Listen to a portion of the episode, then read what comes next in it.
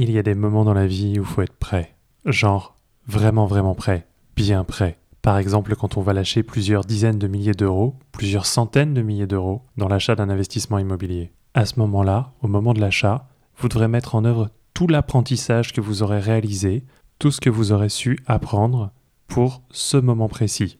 Et bien sûr, c'est pas si simple et on a un outil formidable. Vraiment, c'est un outil formidable pour ça. Cet outil, ça s'appelle la checklist.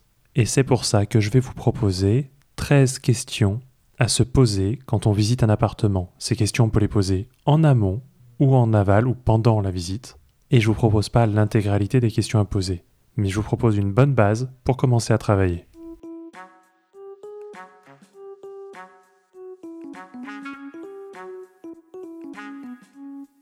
Bonjour, c'est Marion et bienvenue dans ce nouvel épisode du podcast FAQ Immobilier.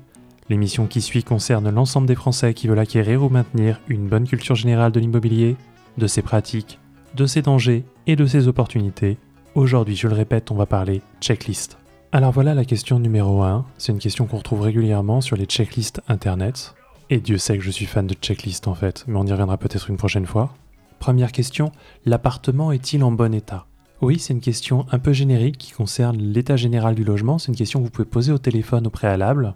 Et soyez très attentif à la réponse. Vous pouvez même vous contenter de ne pas réagir trop vite et laisser la personne prolonger sa réponse, voir ce qu'elle vous dira tout à la fin. Parce que c'est parfois devant un silence gênant que les gens vont finir par vous confier les détails les plus importants. Bien sûr, pendant une visite d'appartement ou de maison, vous avez vos yeux, vos oreilles, vous pouvez réaliser cette observation par vous-même. Mais posez la question, je vous garantis que c'est utile et de toute façon, quand il y a un tel montant à la clé, c'est très important de la poser et de voir les réponses qu'on peut obtenir. N'hésitez pas à évoquer les éléments point par point. Par exemple, l'état des murs, demandez, l'état des sols et des plafonds aussi. N'hésitez pas à spécifier que vous voulez parler des fissures et de l'humidité si on vous répond à un cri en particulier. Demandez comment fonctionnent les équipements, demandez comment fonctionnent les sanitaires. Comment est-ce que fonctionne, je sais pas moi, l'évier ou le lavabo ? Est-ce que la baignoire ou la douche ou le jacuzzi, j'en sais rien, fonctionne bien ? Comment fonctionnent les WC ? Dans quel état est-ce qu'ils sont ? Avec ces simples questions au téléphone, vous aurez peut-être assez d'éléments pour rejeter une visite tout simplement et gagner du temps. Une autre question, très importante. Quel est le type de chauffage ? Il faut connaître le type de chauffage que vous aurez, c'est important, savoir si c'est du gaz, savoir si c'est de l'électrique, savoir si c'est dans les charges communes par exemple. Ça c'était la deuxième question et très proche de cette question, il y a la troisième qui est est-ce que les cheminées, s'il y en a, est-ce qu'elles fonctionnent ? De plus en plus souvent, les cheminées sont purement décoratives, donc faut pas parce que vous voyez une cheminée, imaginez que vous pouvez vous en servir, d'autant qu'il y a beaucoup de législation dans certaines villes qui les interdisent. Ensuite, question numéro 4, le plus tôt possible, demandez l'exposition des pièces. Oui, vous le savez, vous préférez un appartement orienté plein sud parce qu'il est plus lumineux, plus agréable à vivre. Mais vous n'avez peut-être pas en tête le fait que tout simplement, il demandera moins de chauffage, et donc moins de dépenses et des économies d'énergie. Dans la même veine, avec les questions 5, vous pouvez aussi vous intéresser au double vitrage et à l'isolation en général. Un bon double vitrage vous permettra d'éviter d'exploser votre budget et c'est important de penser directement au coût que ça pourrait avoir si vous vouliez le faire réaliser par vous-même après l'achat. Maintenant, avec les questions suivantes, on va étudier les coûts récurrents de ce bien. Parce que oui, il aura des coûts, que ce soit, première question, au niveau du montant des charges. Donc quelles sont les charges courantes de la copropriété ? Au niveau du chauffage, j'en ai parlé, mais de l'eau ou de l'ascenseur. Peut-être qu'il y a une piscine ou un gardien. Et au niveau de la copropriété, justement, est-ce qu'il y a des travaux qui sont prévus pour le moment ? Ou est-ce qu'il y a des travaux qui ont déjà été réalisés et qui sont encore en paiement ? Par exemple, une rénovation du toit, ça peut être en chantier, ça peut être prévu et planifié. Et ça, vous pouvez le voir directement dans les comptes rendus des dernières assemblées générales de copropriétaires. Mais ça peut avoir été déjà réalisé et être toujours en paiement. Et ça sera à vous de continuer le paiement. Vous pouvez aussi, et vous devriez aussi, vous interroger sur la taxe foncière actuelle et la taxe d'habitation. Je vous en parle d'autant que je connais bien le problème. Au début, je n'ai pas posé cette question et je m'en suis mordu les doigts. Alors, pour rappel, la taxe foncière, c'est le propriétaire qui la doit toujours et la taxe d'habitation, c'est l'habitant au 1er janvier qui va devoir la payer et il y en a une des deux qui va disparaître et c'est la taxe d'habitation. Enfin, elle ne va pas vraiment disparaître, elle va disparaître pour 80% des foyers fiscaux. Ce que j'en conclus de mon côté, c'est que la taxe foncière risque d'augmenter à peu près en proportion, en tout cas c'est sur cette base que je commencerai à travailler. Ensuite, n'oubliez pas de demander la surface exacte du logement, parce que ce qu'on vous a donné dans l'annonce n'est pas forcément la surface que vous voulez, sur laquelle sera calculé le prix.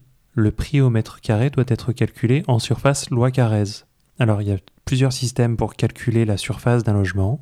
Pour faire simple, il y a la surface au sol, et puis d'autres façons de faire, mais la surface loi Carrez, elle a l'avantage de compter uniquement la surface au sol dans des parties fermées avec une hauteur au sol suffisante pour vivre.